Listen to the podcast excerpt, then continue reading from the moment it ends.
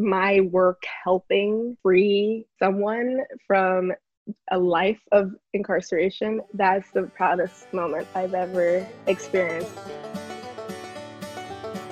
From Chispa House, this is Creative First, the show about the spark of creative leaders and how they discovered their passions, what inspires their work ethic, and the journey of getting paid to do what they love the most. I'm your host, Kelsey Cochran, and today our guest is easily one of the coolest people I've ever talked to. Her name is Sade Joseph, and she's a filmmaker and photographer based out of Los Angeles. Um, outlook on life is just so pure and her personal expression within her work is really inspiring to me and she is so dedicated to her work and it really does show. She's been featured in vice rolling stone and forbes for her short films. She's made her way into multiple film festivals and created spotify's first narrative short film ever. And I can't wait for you guys to meet her and listen to her journey and her success in the film industry. So let's get into it. Hey everyone, I am so glad to be here today. We have an amazing guest that I am pumped to have on the show. Her name is Sade Clacken Joseph, and she is a writer, director, camera operator, editor, just all around filmmaker. She's from the Bronx, um, based now in a little bit of New York, a little bit of LA, occasionally London. Um, she's a graduate of Columbia University as well as USC School of the Cinematic Arts. She has received a fellowship award from the Directors Guild of America and was also the winner of the 30 Under 30 Caribbean American Emerging Leaders and Changemakers Award. That's a mouthful. And not only that, she is the founder and CEO of a multimedia production house called Out of Many Media. So, welcome. Yay! Thank you for having me. Really excited to talk to you. I have this whole long list of like topics that I want to cover, so I don't know yes. time. I want to get right into it. Let's do it. And I want to start first to kind of unpack your story and where you started from.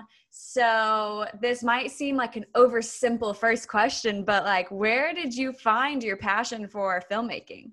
So, my passion for filmmaking, I think, stemmed from a bunch of different things. So growing up, I was just obsessed, obsessed with TV and movies. Like I would just be up against the screen, which is why I have very bad eyesight right now. I'm pretty sure. Um, I've been wearing glasses since I was eight years old. But it was like an ongoing joke, like with my cousins, my family. Like whenever like a show is on, like I would just be checked out and like I would just be staring completely entranced by the screen. I was like, why is she so obsessed with TV? but I was, I honestly, I think for me, the arts, music, reading, like was all my escapism. I was a very imaginative kid and I grew up, I have a younger brother, but I, but we're 10 years apart. So I grew up as like a, a only kid for a while and my parents are immigrants and honestly i went through like a lot of identity issues growing up because we're from the Bronx, um, in a very like from a very Caribbean um, immigrant neighborhood, but I went to school in a predominantly white area in Connecticut, and so I spent a lot of time kind of always going between these two worlds, and then like being told I was like Caribbean and not like Black American, and so I was always like so confused, like am I Black, am I Caribbean, and like or am I too Black for like my friends at school or like am I like and like I'd be called white by like all my peers in, in the Bronx. So like honestly, I had a hard time just understanding kind of where I fit in in the world. And when I watched movies and like read like fantasy novels and Harry Potter and like Lord of the Rings, like I just like like I just got completely immersed in these worlds and it kind of helped me forget kind of all the like internal stuff I was going through. And I was really drawn to like coming of age stories. So I was like extremely obsessed with, like I said, like Harry Potter, Lord of the Rings, all that kind of stuff. And Lord of the Rings actually watching the behind the scenes featurettes. Like I had every I had like all the regular editions and the special editions and then like all the box sets and like all the featurettes and oh I would gosh. watch the behind the scenes of Lord of the Rings and study how they made every shot and how like I would just like I was obsessed with Peter Jackson. So I think watching those behind the scenes and seeing just how movies are made mm-hmm. like I just I was obsessed and I it wasn't until high school that my school got a broadcast journalism program because uh, I went to a really small independent school and so they brought this program there and so I was the first like in the first class and they gave us all cameras and that was like my the first time I got like a camera put in my hands and I was like, whoa, like I can make movies. and so I just started making documentaries. And I remember my first project, I showed it in our school cafeteria on our projection screen. And I wasn't looking at the screen, I was looking at like all my classmates and teachers' faces and watching them laugh and like react. And I realized in that moment, that's like when I completely fell in love with filmmaking and like really understood the power of media mm-hmm. to like just connect and like bring people together. And i just i loved it so much. That's so awesome. But i honestly didn't after that i didn't pursue being a filmmaker until like more recently in life because i just didn't think it was something that was realistic for me. And like i said i come from a pretty like strict immigrant household and like your options are be a lawyer a doctor or engineer that's like pretty much it so like my parents were like nah we didn't come from this country to, for you to like be an artist so I, I didn't know. I didn't know film school existed. I didn't know like, let alone like black women, but women could be directors. Like, you know, like I'm watching like behind the scenes i'm seeing like white people like white guys like everyone like i didn't yeah. see people who looks like me so i like it literally did not compute in my mind that when i can be a filmmaker i can go to film school that i'm allowed in these spaces until much later on so i, I didn't after high school i didn't really pursue film or anything again until i came to usc uh, five years ago Wow. And so your experience at USC was it what you were expecting because USC is so close to like the hub of entertainment. Mm-hmm. So I imagine that the curriculum there is so or it kind of prepares you really for like the LA competitiveness. And so did that freak mm-hmm. you out at all? It didn't freak me out. So even though I didn't like pursue film active filmmaking i was freelancing on the side i was doing a lot of documentaries i was doing a lot of photography freelance mm-hmm. photography and so i taught myself like all the technical stuff i went to usc to really understand like narrative and writing because um, i wanted to stray away from like kind of the docu diy like run and gun stuff i had been doing on my own and i really wanted to develop my craft and find my voice you know yeah. like people say that but like I, I did. I did want to do that. And I did, it did happen when I got there. I was very excited. So when I got there, all the technical stuff was super easy for me because in grad school, I'm at USC, they accept people who who don't come from film backgrounds. And so um, that first semester or year is really about like getting everyone up to speed. So like when I went, I was like, oh, this is easy. Like I know all this stuff already. But what I really got out of going to USC was like the network and the people I met and the mentors and like workshopping, like writing a script and workshopping it with people who I like respect, who can like inform me and collaborate with. So the collaboration, I wasn't expecting that. And I didn't realize how much I needed that because in New York, I was like literally doing everything on my own. There, I didn't know any other filmmakers in New York. And so, and then coming to film school where everyone's like into what you love. And it was really really it was really enriching. And i took so much away. I'm so happy i went to usc yeah. i was afraid to. I almost didn't. My family did not believe i was going. Like i packed up and moved to the other side of the country. Like i didn't know anybody. I've been my, in new york my entire life and so it was scary in that sense but i embraced it and i had a really great time and it was very rewarding. And yes yeah. obviously going to usc has it has its perks after the fact now like most people in this industry that i've met like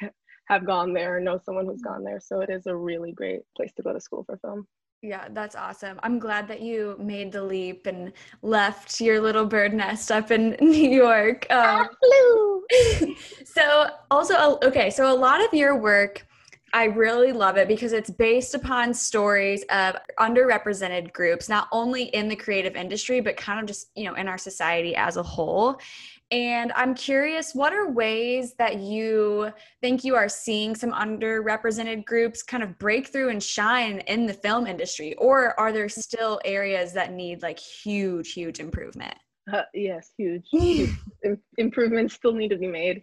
Obviously, we're in 2020. There's been a pandemic. There's been a huge resurgence of Black Lives Matter movements, and people have been getting called out and so there has been a shift I've seen from companies, shows, to try and diversify, you know, not only the content they're putting out, but the people who they're hiring. So that's been good to see. It's a good first start, um, but there's still a long ways to go. There's still improvements that need to be made, but I do feel like me being a Black female filmmaker now, I have far more opportunities than I, I would have five years ago or even 10 years ago. So things are opening up more. People are seeking me out, or like out of nowhere, like getting all hit up, you know, like all the time now. And I'm like, where were y'all at before? But um, so yeah, there is there has been a shift towards the right direction. We still have much further to go. And yeah, I, I mean, I make a point to, to tell stories of underrepresented people of, of all groups, you know, LGBTQIA, like Jewish, like I I've done work in the Middle East, like in Palestine, like I like anywhere that I see a voice needs amplifying, like I, I'm drawn to those stories. And um, I hope, you know, as an industry, we're shifting towards that slowly. Um, and I think they're just like people are noticing, like the consumers want it too. yeah, of course. Well, this brings me to like one of your short films that you directed and produced called Ponyboi. That kind of touches on you know another entirely underrepresented group. And the mm-hmm. film aligns so closely with i feel like what some of your creative topics are what you like to portray throughout your work. And how has it felt to witness that film get so much attention both at like tribeca and then also with forbes? Like walk me a little bit through kind of how the making of that and the attention it's gotten has given you like confidence in your career Absolutely. I mean, so Ponyboi was a project that I did at USC, still um, with my close collaborator River Gallo, who is Ponyboi, who who wrote, starred, and co-directed with me. I had already done my USC thesis film, and so Ponyboi was River's USC thesis film, and River was actually, you know, one of my best friends at school for years. We were very close, but I did not know they were intersex kind of like one of the first people at school they told and i had no idea i had i had no idea what intersex meant like i had heard of like hermaphrodites in the past but i like truly had no idea because intersex you know invisibility is a really huge thing. And um, when they shared that with me i was like yo we gotta we this we gotta bring this like to the script to Ponyboi because originally the character of Ponyboi was just a gay man. And it was a really beautiful organic process working with River, helping them flesh out the story and really put their heart and, and be vulnerable because it, it was a lot of, of themselves they put in the role. So I, from the get go, came in as an ally. Like every any project I come on board, whether I've written it or not, like you know every, any director will tell you you put your hand on the script and like you you collaborate with the writers but i really see as it like i'm serving the writer mm-hmm. and like I am here to help and to amplify. Like, this is not my story. So I was always very aware that I was there as an ally. I was there to help River tell this story. And like, we didn't realize literally Ponyboi was like one of the first narrative films by and starring an out intersex person. Like, that was wild. Like we were literally like That's making so history. Cool. And, like along the way, like all these things just started happening. And then we just got like the ear of Stephen Fry and Emma Thompson. Like all these people just started supporting this because obviously they like believed in us, but recognized, oh my God, we need these stories because nobody knows about the human rights abuses that are going on to this day to intersex babies. Like it's crazy. So that whole project, you know, we put our everything into, our blood, sweat, and tears into. It was um, made with a lot of love, and the outpouring of love we received after was just phenomenal. We didn't know. We didn't know if like anyone would get it. Like if it was too like artsy and like abstract or like too queer, you know, like we didn't know. Like we thought like, oh, maybe we'll just get into all the queer film festivals and stuff. But when we heard Tribeca, obviously, like us being from New York and New Jersey, we were like, oh my gosh, we're like, coming home. This is crazy. And so, yeah, all the fam came through. And, and yeah, the Forbes thing, I was just, that, that was just a huge surprise too. So I think it was clear that people were hungry for stories, underrepresented people, stories they hadn't seen before. And I think our, like our heart really shone through in that project and we we're developing the feature right now, um, which I'll be executive producing with Out of Many. So really excited for for where it's going. We just scr- scratched the surface with that short, and so mm-hmm. the feature goes so much deeper. And I'm really excited for River and just to watch River kind of like step into this whole new like role too as like an activist and like all the all the outpouring of love they've gotten from people in the intersex community has been really humbling for all of us. The movie has helped save lives and helped like, you know, people feel seen and that's like why we do what I do what, what I do um, in the end, you know? Okay, that's mm-hmm. amazing. I didn't know you were working on that. See, this is why it was good that we caught back up so much later in time. Yeah, exactly. um, another narrative film that you have, it's called Night. This one's like one of my mm. It's you wrote it, you directed it, you produced it, and you edited it. And it was I'm saying a little bit in it. yeah, oh my god.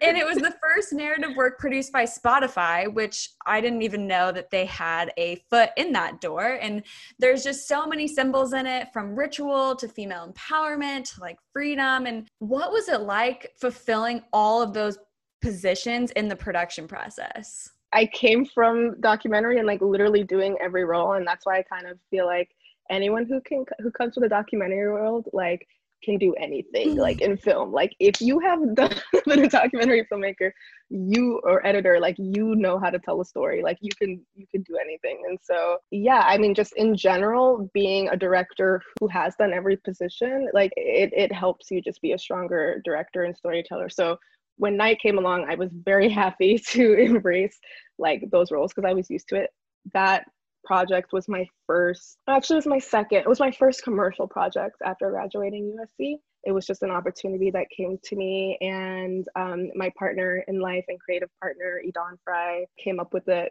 concept with me, and we wrote it together actually but I like like I think I mentioned yeah I was obsessed with Lord of the Rings like mm-hmm. Princess Bride was my favorite movie and like Ever After and like all these King Arthur movies so I like I I wanted to see black people in these roles. And so when Spotify gave the opportunity, I was like, you got like I really want to like make like a black fantasy like film. Like can we make a black princess ride? can we do it in five minutes? And so um, we did it. And the only way yeah just with the budget we were working with was like if i did multiple roles. When you're making on a budget in these smaller like indie even if it's commercial like yeah sometimes me just mm-hmm. doing a lot of the roles just helps out with the budget. But yeah it was so much fun. Like that shoot those two days on set were like people still hit me up about it. They're like, remember like being on set. It was just like to look around and see all the beautiful black people like in like there's costumes and like mm-hmm. we're all just having a great time. It was so much fun and I really that project is near and dear to my heart. Also developing that into a feature as well. It's a very different take, um, actually. It's more like Black Mirror esque, but but yeah, I'm very proud of that project, and also will be releasing publicly soon later this month. I'm gonna be releasing it on YouTube because it was just on Spotify for the last two years, and so now we're releasing it publicly so everyone can tune in and, and see it. They like follow my instagram or something. I'll, I'll put out announcements and perfect. Yeah i'll include instagram bio link in like description of this podcast so everyone can go check it out. Okay one more question about that project and then i'll move on to the next one. Um, what components of that film like are you most proud of to this day? Well honestly I mean, that whole project from finishing the script to producing to editing it, like, I mean, we turned that around in like two weeks. We shot all of that in two days. I'm remarkably proud, like, literally the DP, Jordan Oram, who I had been a huge fan of, he's shot like so many Drake videos and all these other projects. My producer reached out to him on a whim and like he loved my treatment and literally like flew himself from Canada stayed at my where I'm right in my studio, like stayed here, like like did it for so cheap. Like you don't understand, like everyone came through for this because everyone believed in in just the story so much and it was just made with so much love and we did it so quickly. Like when i tell like we did it so quickly that's and for so cheap. So i'm very proud i'm just proud that we did it. And it's it's my yeah it's my proudest work and like i hadn't had the chance to really explore comedy because um, I, I love comedy and a lot of my work has been more like drama or dramedy or like you know in that vein. And so i'm just proud that i was able to to make something that i feel like is truly reflective of like my imaginative spirit what i wish i could have seen as a kid. Like i i'm just yeah i'm proud i was able to like do a story about a black princess knight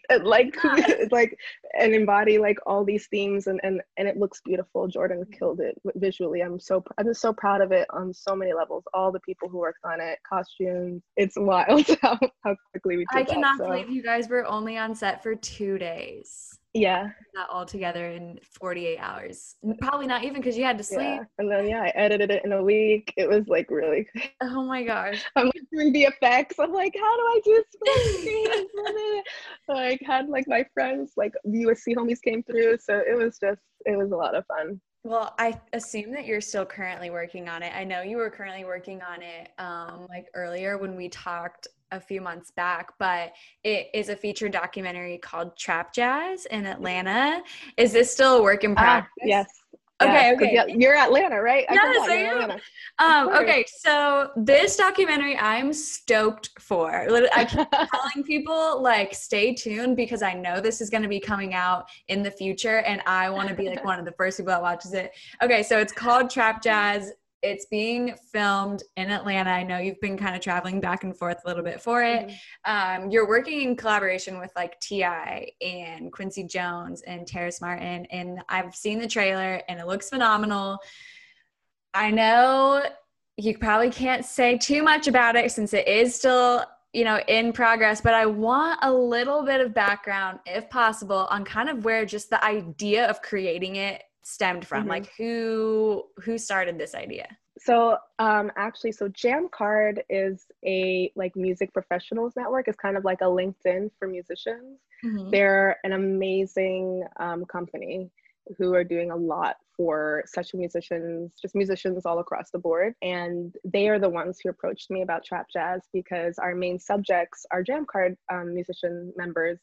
And they, so Elmo Lovano, who's the founder of JammCard, is uh, he's an amazing entrepreneur and drummer and just like bubbly personality. He's just like amazing. I love Elmo. So he's very close with the three main guys and was like, you got to meet these guys. They have an amazing story. I want to like bring it to the mainstream. I think what they stand for, like so many people, artists, musicians can relate to. You know, he just like here, he brought the story to me. So it didn't it didn't come up from my I can't I can't take credit for the original concept. This was a JammCard uh, project. It was their it's their first project, their first film project, and I'm really honored they they chose me to to come on board and make it. Been a couple years now. You know, documentaries take time to make. Obviously, working with three very busy, you know, full working full time musicians, um, and their schedules can be tough. And then just now with the pandemic hit, it slowed things down a bit. But we are in the post production process. It's looking really good, and hopefully, we'll be doing our last rounds of filming soon and and hopefully everyone will get to see it in the in the next year or so so Yay. um really excited to put that one out that is that is very near and dear to my heart and me like you know coming from a music background like all my most of my work incorporates music in, in a big way so um, i was really like happy to to work on that project and it means a lot to me I'm so excited that you said it's like working on in the post production process. Yes, yes, we're editing right now. I have, you know, it's funny. I'm actually like the laptop I'm on right now is on top of my trap jazz hard drive, which is huge. I, I was like, I need something to elevate the computer, and this is the biggest thing I could find. It's so big, but yeah, so it's underneath. the trap jazz hard drive is underneath. so yeah, we doing it. We're editing. We're, we're getting there. Okay, mm-hmm. so based on the trailer, there does seem to be this like really deep sense of community surrounding and supporting these three guys. Mm-hmm. And so on a more general sense, like how important do you think it is as a growing creative in whether it's the music industry or the like filmmaking industry? How important do you think it is to have kind of that sense of community and support mm-hmm. as you grow into your full potential? Yeah, I mean it's it's absolutely necessary like I mentioned to you, coming to film school, the biggest thing I got away was just having a community, literally just having a support. And I have I have tons of friends and support systems, but like finding that in my field was it's what took me to the next level. It's what challenged me, and and my you know my peers inspire me, like the people in my community inspire me. And now, like even and now, my family, like my mom and, and like my family, like running my like helping me run my production company and having that community to like fall back on. Like even though my mom knows nothing about like film and TV, she like couldn't even tell you. She knows who Denzel Washington is. She loves her Denzel. Other than that, my mom's like doesn't know anything about actors or the entertainment industry. But to just see how like her excitement in the way like she rallies around me and like my partner Idan, like the people like having a community. You can't think yeah, in a lot of art forms, not not all, but at least for filmmaking, you can't do it alone. It it really does take a village. But honestly, my best work has come from surrounding myself with with like really like a really strong team and, and community of people around me to help me flourish and thrive it's interesting because maybe before i don't know maybe a lot other people might have different experiences in this industry because it is extremely competitive. I'm not a competitive person um, and for me at least especially the, the female filmmakers everyone's just so like there's i at least the people i know like no one's like com- competitive. It's like a beautiful community. We're all supporting each other. We're putting each other up for other jobs. We're hyping each other up when we get like into film festivals. We're reposting each other's stuff. You know we're constantly supporting each other and like it's so beautiful to be a part of all these different communities um, that I'm a part of and, and all these people who are like supporting me and like seeing that in trap jazz and seeing the brotherhood among these three guys who they call themselves brothers but they're not. But that musicianship you know that bond when you're creating something with somebody is is beautiful and like it cannot be broken.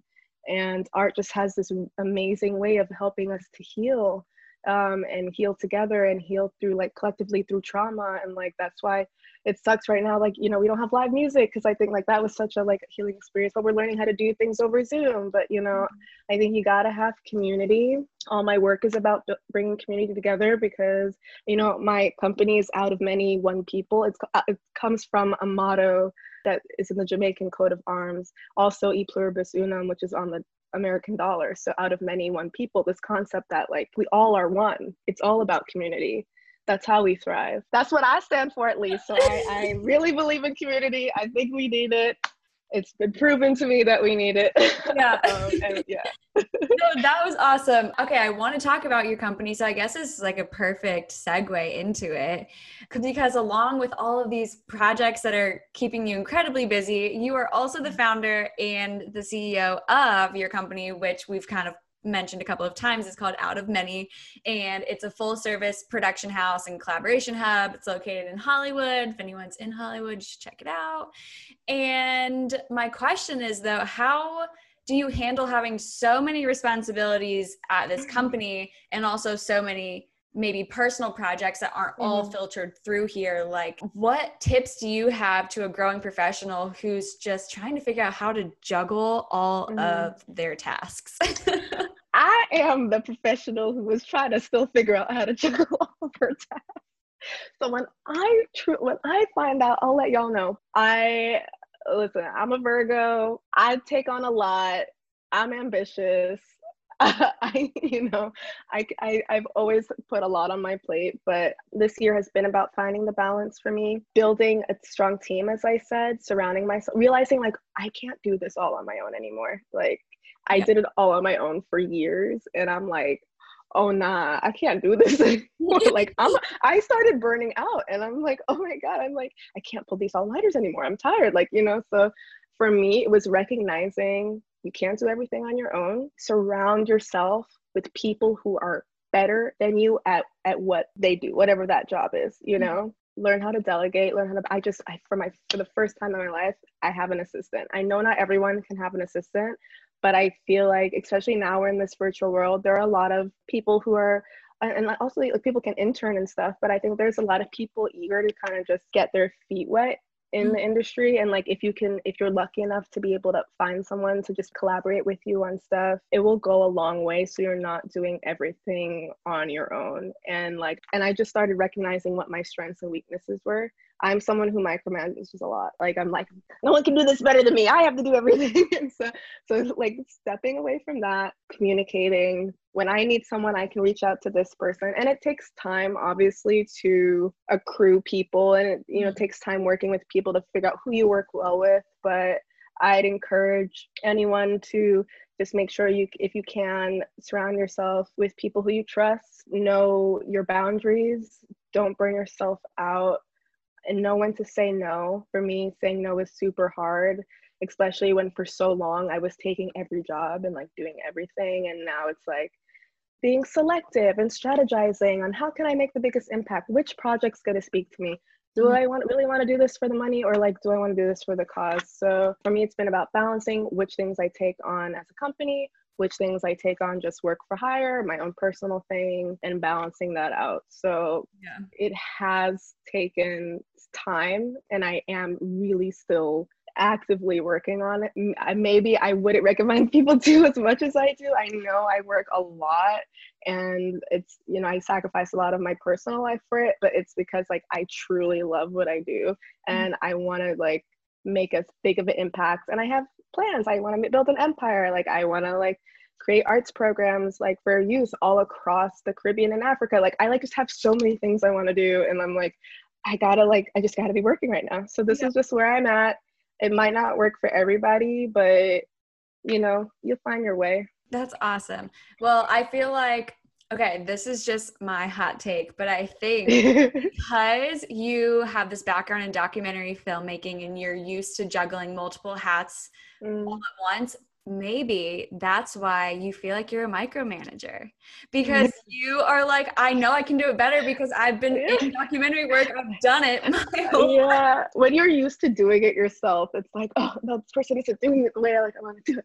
But you know but actually when it's like my business manager she's like she's taught me how to like make a little like guideline what you want the person to do and like send it to you know and I'm like oh, oh okay so like I can do that like you know.